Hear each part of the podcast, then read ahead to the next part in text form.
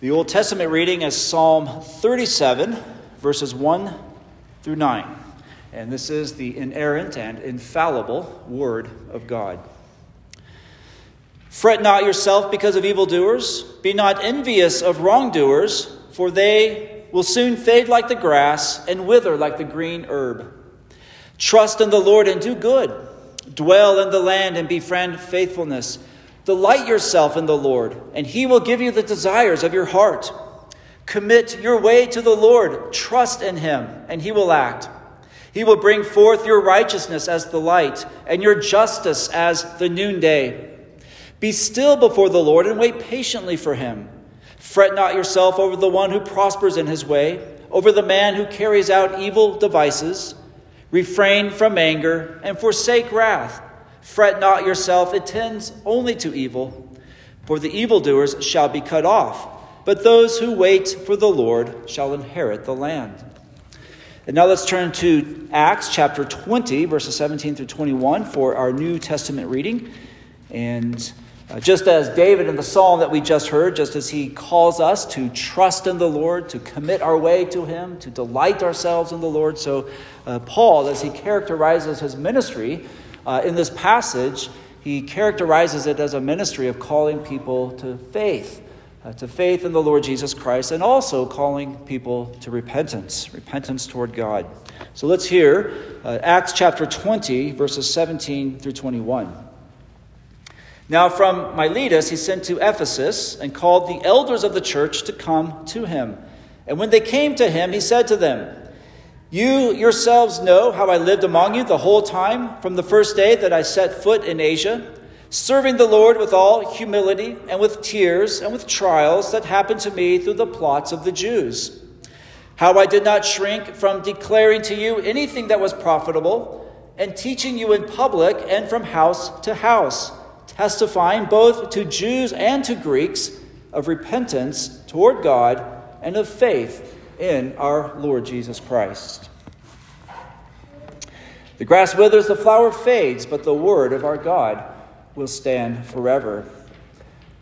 Today, we are continuing our consideration of the topic that we are spending several weeks on, and that is the order of salvation. And just by way of review, or in case you are visiting today, and this is uh, new uh, to you, the order of salvation uh, consists of those various acts of God's grace uh, by which He applies to us uh, that salvation that Christ accomplished for us uh, by His death and resurrection.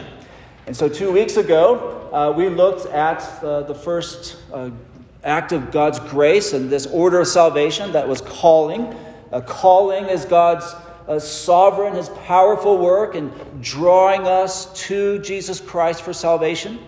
And then last week we looked at the grace of regeneration.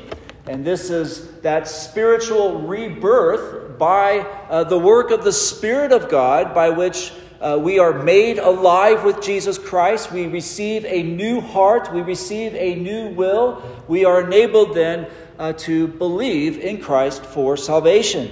And this morning, we will be combining the next two uh, works of God's grace in the order of salvation and those are faith and repentance. Faith and repentance.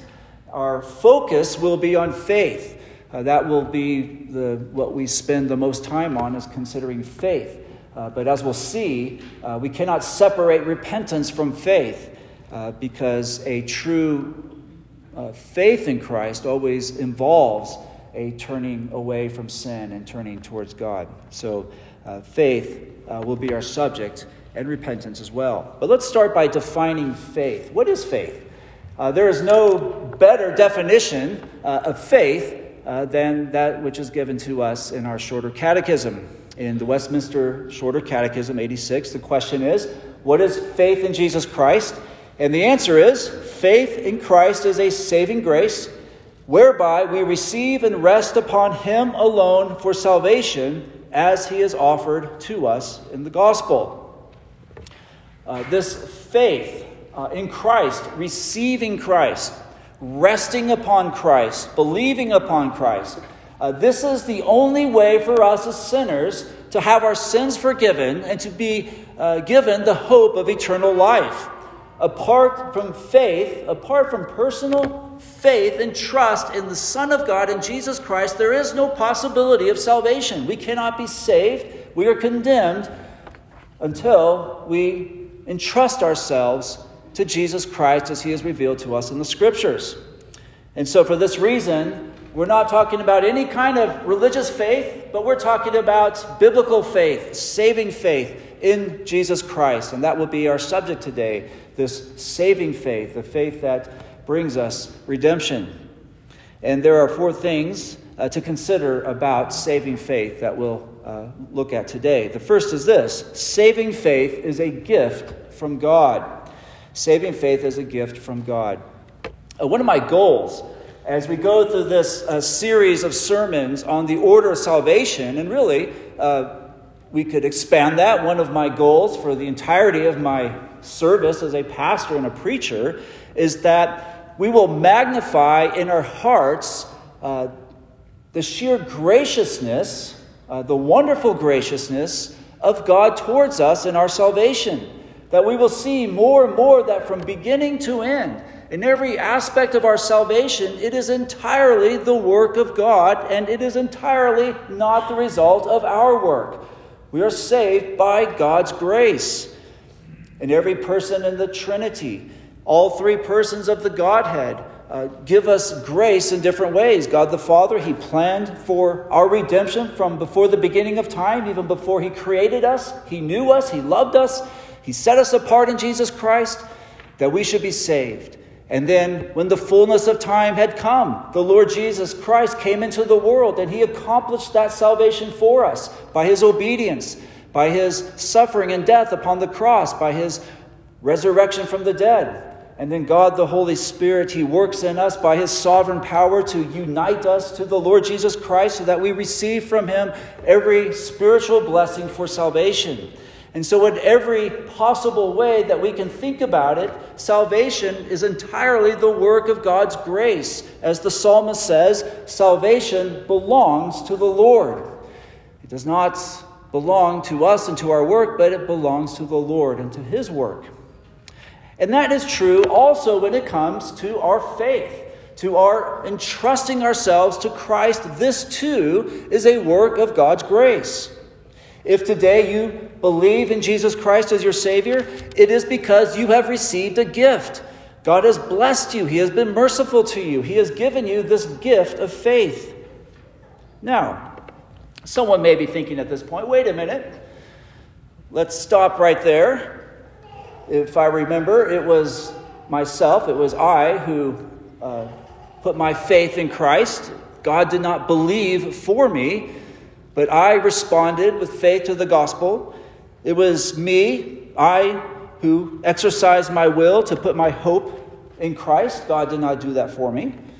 And that is true. Unlike with regeneration, which we saw last week, in faith, we are not entirely passive, but in fact, we are active. You do will to believe in Christ. You do submit to Him as your Lord and Savior in faith.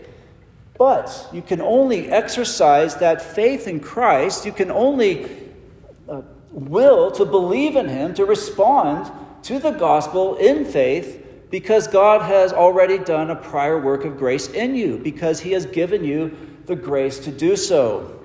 And that's what we considered last week. we learned from Scripture last week that before a person puts his hope and trust in Christ, he must be made new. He must become a new person. He must be born again given a new heart by the Spirit of God. And this grace is uh, regeneration, and it is uh, by this grace that we can truly believe in Christ. It is only as God enables us, only as He gives us a new heart, can we then respond by faith and trust uh, to Christ in response to the gospel. Uh, 1 John 5 1 says, Everyone who believes that Jesus is the Christ has been born of God. And so, this truth that our faith is a gift of God's grace, this is implied in the truth that we only believe because we have been born again by God's grace. But the scriptures also explicitly declare to us over and over again that the faith that we have in Christ has been given to us as a gift. Ephesians 2 8. For by grace you have been saved through faith, and this is not your own doing, it is the gift of God. In Acts chapter 16, we read how Paul and his fellow missionaries uh, spoke to some women in Philippi uh, about Christ. They preached the gospel, and Luke tells us this in Acts 16 14. One who heard us was a woman named Lydia from the city of Thyatira, a seller of purple goods who was a worshiper of God. The Lord opened her heart to pay attention to what was said by Paul. Uh, what was said by Paul would have bounced right off of her, and she would have walked away unbelieving unless the God had opened, unless God had opened her heart. So it is a gift. 1 Corinthians 12 3. No one can say Jesus is Lord except in the Holy Spirit. Uh, no one, by nature, by his own understanding, can confess that Jesus is Lord unless the Spirit works that faith in that person. Now, this truth that our coming to Christ by faith is a gift, this is a truth that should make us very humble. It should make us very thankful because it means that you and I are no better than anyone else in the world when it comes to uh, deserving uh, the grace of God. We do not deserve God's grace. We are not more worthy than anybody else to be recipients of the grace of God. We cannot congratulate ourselves that we have responded in faith to the gospel because uh, somehow we were wiser than others, smarter than others, more responsible than others. If it were not for the grace of God, we would be spiritually blind, we would be unbelieving, we would not love Christ, we would reject Him, in fact, we would hate Him. Uh, one author said, We are not born believers. And that is so true. We are not born believers, we are born unbelievers. But when God, by His Spirit, works in us that grace of regeneration and making us alive with Christ, we are reborn, and as those who have been born again, we believe. We are believers. And so faith is a gift. And so we must give praise and thanks to God for this gift. If you trust in Christ today, give thanks to God for that gift of faith because um, He has been merciful to you. So, secondly, saving faith is wholehearted trust in Christ. There's a sense in which faith is a simple thing. Even a child, even a young child, can truly entrust themselves to Jesus Christ for salvation. It is not something complicated or difficult, and yet, in another sense, there is much more to faith than meets the eye. And theologians in the history of the church, they have done a lot of thinking and writing about saving faith, and they've broken down true saving faith into three elements. And the first is knowledge. In order to believe in Christ for salvation, you must know something about him. You must know the truth about him. You must have information imparted to you about Christ, the Son of God, who died for our sins. And so faith begins with knowledge. Romans 10 17. So faith comes from hearing. That is, hearing the preaching of the gospel and hearing through the word of Christ. The second element of saving faith is assent. That is, you must believe what you have heard about Christ to be true. You must believe agree that this is the truth, what the scriptures have revealed to us about Jesus. Hebrews 11 1. Now, faith is the assurance of things hoped for, the conviction of things not seen. Now, that's not enough, though, for salvation. Uh, to know the truth and to believe the truth. In fact, the scriptures tell us there is a whole class of beings who not only know the truth about Christ, but they also believe the truth about Christ and yet they are lost. And these are the demons, evil spirits. James 2:19 says, "Even the demons believe and shudder." And so there is one more element to saving faith if that faith is genuine faith that brings us uh, to uh, Christ for salvation. And that is this that is trust. It is trust. If your faith and hope in Christ is a true saving faith, then you are entrusting yourself to Christ. You are relying upon Him. You are leaning upon Him. You have committed yourself wholeheartedly to Jesus Christ, the Son of God. You are not relying upon yourself, your wisdom, your works, your goodness. but you have transferred your reliance for salvation, for eternal life, from yourself or from whatever else to the person of Christ Jesus. And so faith in Christ is not mere knowledge of the truth, it is not even assent to the truth or belief in the truth, but it is wholehearted trust in Jesus. And because it is trust in Jesus, it is trust in a person. It is trust in a person, a living, knowable person. God does not call you, and as a Christian, this is not true of you. God does not call you to entrust yourself to a church. He does not call you to entrust yourself uh, to a system of theology. He does not call you even to trust yourself to God uh, if you are going to define God however you want.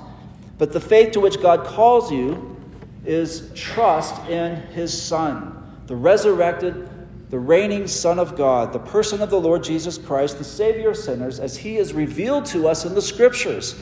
Only the Christ of the Bible is the Jesus, the Christ who can save us, and only by trust in Him can we be saved. And we are called to entrust our very life to Him, not only our life in this world, but our life for eternity, our eternal destiny. We are called to entrust to Jesus Christ, the Son of God. Several years ago, when we lived up in Alaska, I had the opportunity to uh, go fishing on the Copper River uh, with uh, some people from our church up there. And one of the young men who came along was uh, someone who had been doing a lot of fire and rescue training with the local fire department. And he brought some of his equipment with him and some of his ropes. And uh, during a break from the fishing, uh, he set up a, uh, some ropes so that we could rappel down this about a 30 foot cliff that was just a little ways from our tents. And so um, he invited me to give it a try, and so I gave it a try. If you've ever rappelled, you know that feeling when you're standing on the edge of a cliff or on the edge of a tall building. You know that feeling when you're about to lean back and launch yourself from the edge of that uh, building or, or, or cliff or whatever it is. You know what it's like to trust because at that point, you are putting a lot of trust in uh, the rope that's holding you. You have to trust that that is a sturdy rope. You're putting a lot of trust that, uh, that uh, it's been all uh, put together properly, it's holding on to something solid. Uh, most of all, you have to trust in the person who set it all up. And so when I stepped off the side of that cliff, I, I did so, uh, trusting my safety and perhaps even my very life to this young man who had set up all of this rappelling um, uh, rigging so that we could do this. And when I went off the edge, I, I showed, I demonstrated that I trusted that he knew exactly what he was doing. And this is what trust in Christ is like it is a wholehearted reliance and a leaning upon uh, the person of Jesus Christ. Uh, to go back to the story of the rappelling, after uh, we took a few turns rappelling down the rock wall and we were uh, walking back to our tents, I asked the young man, I said, uh, So I, I assume that this was part of your the training that you've been receiving, that they taught you how to set up the ropes and everything for rappelling. And he said, No, no, I, I just learned that on YouTube. And uh, if, I, if I had known that before uh, I started rappelling, I think I would not have been so uh, quick to trust him.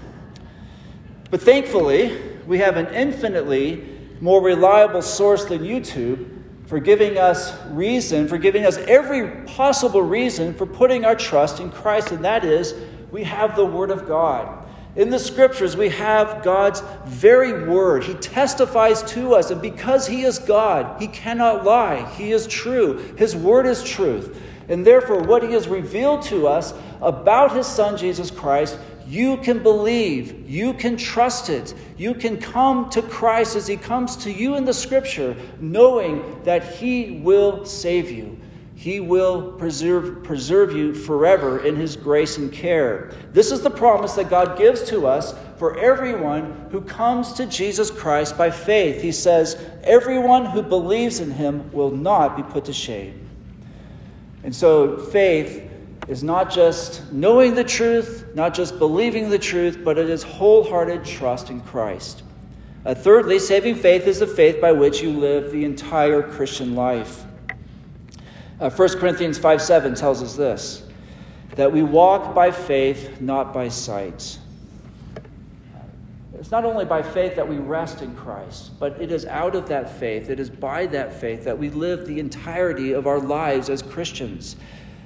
You are familiar with Hebrews chapter 11, uh, that chapter that uh, is a testimony of all the old, or, or many of the Old Testament saints, uh, of the faith that they had in the Lord. And when you read that chapter, what you have is not just a description or testimony that they believed in the Lord and believed his promises, which is all true, but what we read is a description of all the extraordinary acts of faithfulness and obedience that these Old Testament saints rendered to the Lord by their faith.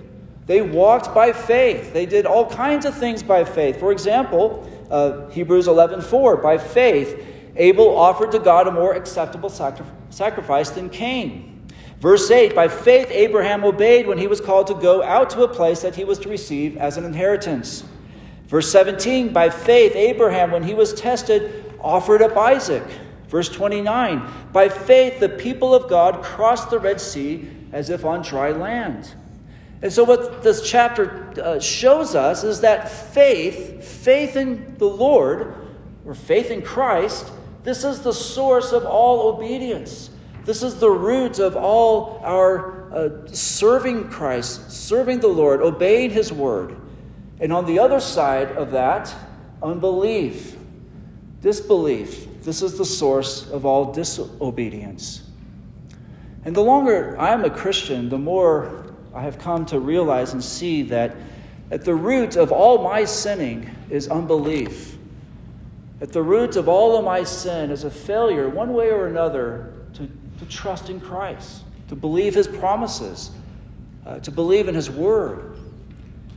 If by faith I had greater conviction, if by faith I was more assured and certain that God would provide for me in this life, I would be way less anxious from day to day. If by faith I was more convinced of the love and the kindness and the patience that God has shown me in His Son Jesus Christ, I would be more loving and kind and patient towards others. If by faith I had a greater grasp of the, the sheer magnitude of the grace that God has given me in saving me from my sin and making me His Son, I would be far more forgiving and accepting of others.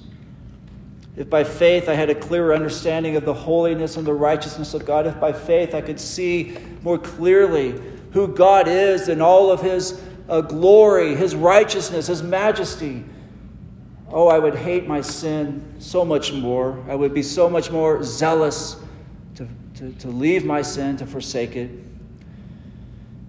I'd be far, if, if by faith I found all my joy and delight in the communion that we have with the Lord Jesus Christ. If by faith that was the joy of my heart, I would be far less prone to seek the satisfaction of my heart in the idols of this world. At the root of all of our sins, there was unbelief, and there was way more unbelief in our hearts than we usually recognize or, or see. And for that reason, the cry of faith is for greater faith. Faith calls out to God for more faith. Faith wants to grow. Faith wants to believe. As Christians, we are like the man who cried out to Jesus in Mark chapter 9, verse 24 I believe, help my unbelief. I believe in you, Lord, yet I recognize how much I don't believe. Help my unbelief. I read uh, this past week of a, a minister from some time in church history, I don't know when, the 1800s or something, but one, one thing that he said was that if God limited me to only one prayer, it would be the prayer of the apostles Lord, increase our faith.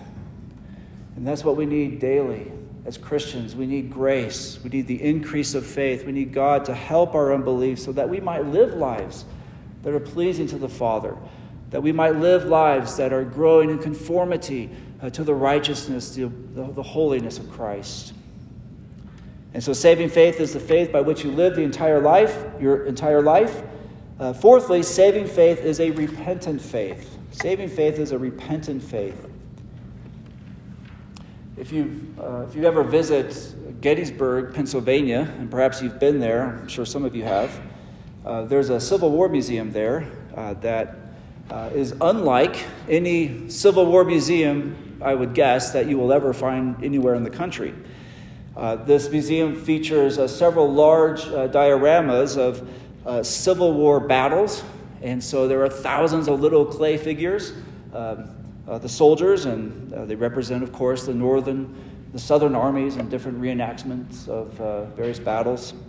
But what makes these battle scenes so unique, uh, these, these dioramas so unique, is that all of the clay figures are little cats. And so you have, uh, you have a Confederate army of little clay cats uh, fighting the Union army of little blue cats. Now, I haven't actually been to the museum myself, but I know the people who own and operate this museum. And they are two young women who are identical twins. Their names are Ruth and Rebecca. And Robin and I knew them when they were teenagers, still in high school, because our family lived in the basement of their family's apartment when I was a seminary student uh, outside of Philadelphia. And the thing that I always remember about Ruth and Rebecca, and I think even then they were starting to build their clay cat dioramas, but even then, or, or back then, what I remember was that they were inseparable. I never saw Ruth without Rebecca. I never saw Rebecca without Ruth. I could never tell them apart. They looked exactly alike. Obviously, they were different people, and yet they were always together. They were like inseparable. And now they operate this really unique museum together. Well, Faith has a twin sister. Uh, Faith has a twin sister, and her name is Repentance. And just like Ruth and Rebecca were inseparable, so faith and repentance as twin sisters, they too are never separated from one another. Where there is true faith in Jesus Christ, the person who is truly entrusting himself to Christ for salvation, he also will be repenting. He will be repenting of his sins. And vice versa, the person who genuinely repents of his sins, turns from his sins, will do so in faith, by faith in the Lord Jesus Christ. This is where our New Testament reading comes in. In our New Testament reading from Acts chapter 20, uh, Paul here, he has called the elders down from Ephesus. He has met, uh, he's meeting them in Miletus, and he's talking to them about his past ministry in Ephesus. And he says in verse 21 that he testified both to Jews and to Greeks of repentance toward God and of faith in our Lord Jesus Christ. And so Paul's message was not just one of faith, believe in the Lord Jesus Christ, but it was also one of repentance. This was part of his message. This was his teaching of repentance toward God and faith in the Lord Jesus Christ. And Paul learned this from Jesus himself because this was the message of the Lord Jesus Christ. In Mark chapter 1, we read at the beginning of the, uh, of the ministry of Jesus now, after John was arrested, Jesus came into Galilee, proclaiming the gospel of God and saying, The time is fulfilled and the kingdom of God is at hand. Repent and believe in the gospel. Not just believe in the gospel, but repent and believe in the gospel. This is how Jesus began his ministry. And in fact, you could say it would be true to say that the message of the gospel itself is a gospel of repentance. That is, the message of the gospel calls for, it demands repentance as a response on our part. In Luke's gospel, when Jesus appeared to his disciples after his resurrection, when he is showing them uh, from the scriptures, that is the Old Testament, all the things that uh, were revealed there concerning him and his work, he said to his disciples, Luke 24 46, Thus it is written that the Christ should suffer and on the third day rise from the dead, and that repentance and forgiveness of sins should be proclaimed in his name to all nations beginning from Jerusalem. And when Peter preached on the day of Pentecost, his message was this Acts 2:38 Repent and be baptized every one of you in the name of Jesus Christ for the forgiveness of your sins and you will receive the gift of the Holy Spirit. And so the scriptures never separate faith from repentance. They are not the same, but they always go together. You could put it this way saving faith in Christ is always a repentant faith, and repentance will always be a believing repentance. Well, with that in mind, what exactly is repentance? Well, repentance means Essentially, it means turning away from sin and turning towards God and His righteousness. And it begins in the mind, it begins in the heart, it begins with recognizing your sin, seeing your sin for what it is. That is, that in God's sight, it is something evil. Now, there may be reasons why we hate our sin. We might hate our sin because of the consequences of it, what it does to us, what it has done to our life, what it has done to others. We may hate our sin for that reason, and that is good enough, or that is good in itself, but it's not enough. We must hate our sin for the same reason that God hates it, because it is evil, it is an offense to Him. We must hate our sin simply for what it is. You know, the, the psalm that we read responsibly, Psalm 51, a psalm of repentance. And David had a lot to repent of. He sinned against a lot of people. Uh, most egregiously, he sinned against Uriah by having him murdered. And of course, he sinned against his wife uh, Bathsheba by uh, calling her to him to commit adultery with her. And because he was the king of Israel, he essentially sinned against the whole nation of Israel. And yet, what does he say in that psalm? He says, Against you and you only have I sinned and done what is evil in your sight. No, David understood that he had sinned against many people, but at heart, ultimately, the basic issue was this that he had violated God's commandments. He had offended God. He had done what is evil in God's sight. And so he says, Against you and you only have I sinned and done what is evil. Repentance begins with seeing your sin for what it is that it is something that God hates and it is evil in itself, but that leads to the next step of repentance, which is turning from that sin, forsaking that sin, leaving that sin. But there's another element of repentance that the Bible gives us that we, I, we can't miss it. It's so important, and that is this that in repentance, you not only turn away from your sin because you hate it for what it is, but you also turn to Christ because you see in Jesus Christ the revelation of the mercy, the goodness, the grace of God towards all those who repent. Listen to what Paul says in Romans 2 4. He says, God's kindness is meant to lead you to repentance. He doesn't say God's law is meant to lead you to repentance, but God's kindness, His compassion, His mercy leads a sinner to repentance. And so a truly repentant sinner sees both the ugliness of the sin but he also sees the grace of God in Jesus Christ. He sees that Jesus is a merciful Savior, that he is that he will welcome the repentant sinner, that he is ready, he is ready to forgive even the worst sins and to remember them no more. Let me ask you, what do you think of your sin? What do you think of your sin? Do you, do you hate it? Do you hate your sin? Or is there some sin in your heart that you are secretly cherishing? that you secretly love? Do you see the evil of your sin? Do you see that in your heart there are within you the seeds of every conceivable sin? Now, this sin may not break out in your words and your actions, but there is, at least in seed form, the beginning of every possible sin in your hearts. But at the same time, do you not only see that, but do you see the kindness of God to you in Christ? Do you see that if you will turn from your sin and flee to Christ for salvation, that He will welcome you, He will cleanse you, He will purify you from all unrighteousness, He will give you eternal life? With all this in mind, with this repentance, this faith that is a gift of God's grace, let me ask you these questions. First of all, do you trust in Christ alone for your salvation?